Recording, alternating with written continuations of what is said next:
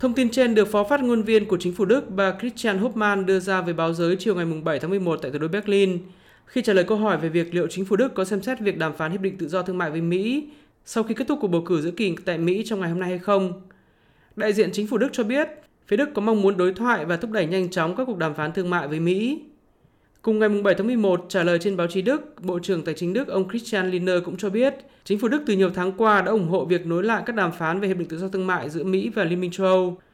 Tuy nhiên, Bộ trưởng Tài chính Đức nhấn mạnh, việc nối lại các đàm phán này cần phải xuất phát từ thực tế là tình hình thế giới đã thay đổi. Liên minh châu Âu và Mỹ cần một mối quan hệ đối tác mới dựa trên giá trị, Đồng thời hai bên cũng cần phải tránh mắc phải các sai lầm trong thời gian đàm phán Hiệp định Đối tác Thương mại và Đầu tư Liên đại Tây Dương TTIP từ năm 2013 đến năm 2016. Đây được xem là một thay đổi quan điểm lớn của chính phủ Đức đối với quan hệ thương mại Liên minh châu và Mỹ, bởi trong giai đoạn châu đàm phán với Mỹ về Hiệp định Đối tác Thương mại và Đầu tư Liên đại Tây Dương TTIP, chính phủ Đức không thực sự ủng hộ, trong khi dư luận Đức là nơi phản đối mạnh mẽ nhất hiệp định này.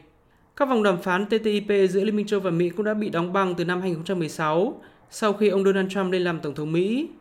Sau khi lên nắm quyền đầu năm 2021, đương kim Tổng thống Mỹ Joe Biden cũng không coi việc nối lại các vòng đàm phán thương mại tự do với châu Âu là ưu tiên lớn,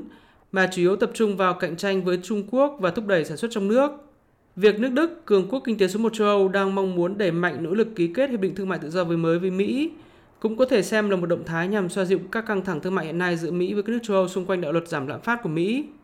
Theo đạo luật này, chính quyền Mỹ chi ra 430 tỷ đô la trợ giúp với các công ty Mỹ, đồng thời khuyến khích người tiêu dùng Mỹ mua hàng Mỹ. Tuy nhiên, các nước châu Âu chỉ trích mạnh mẽ đạo luật này vì cho rằng đạo luật này phân biệt đối xử với các công ty của châu Âu. Phát biểu khi tham dự cuộc họp của nhóm các bộ trưởng tài chính khu vực đồng tiền Trung châu Âu ngày 7 tháng 11, Bộ trưởng Kinh tế Pháp ông Bruno Le Maire tiếp tục yêu cầu Ủy ban châu Âu phải đáp trả mạnh mẽ với đạo luật giảm lạm phát của Mỹ.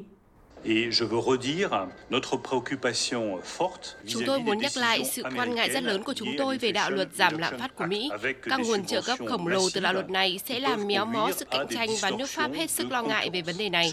Chúng tôi chờ đợi Ủy ban châu Âu sẽ đưa ra các biện pháp đáp trả mạnh mẽ đối với chính sách này của Mỹ.